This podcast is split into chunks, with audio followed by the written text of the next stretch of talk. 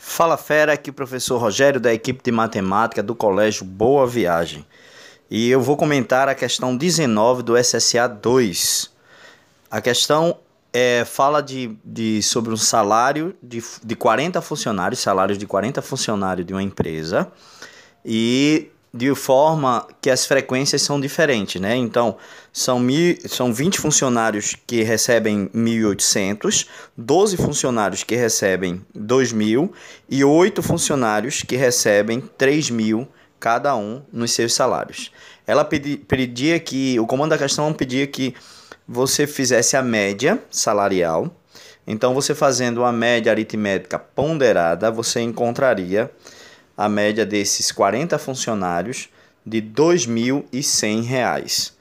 E em seguida ele pedia para que você assinalasse a porcentagem dessa média salarial em relação ao maior salário. E aí a gente fazendo um cálculo simples de porcentagem, encontraríamos 70%, que seria aí a letra D.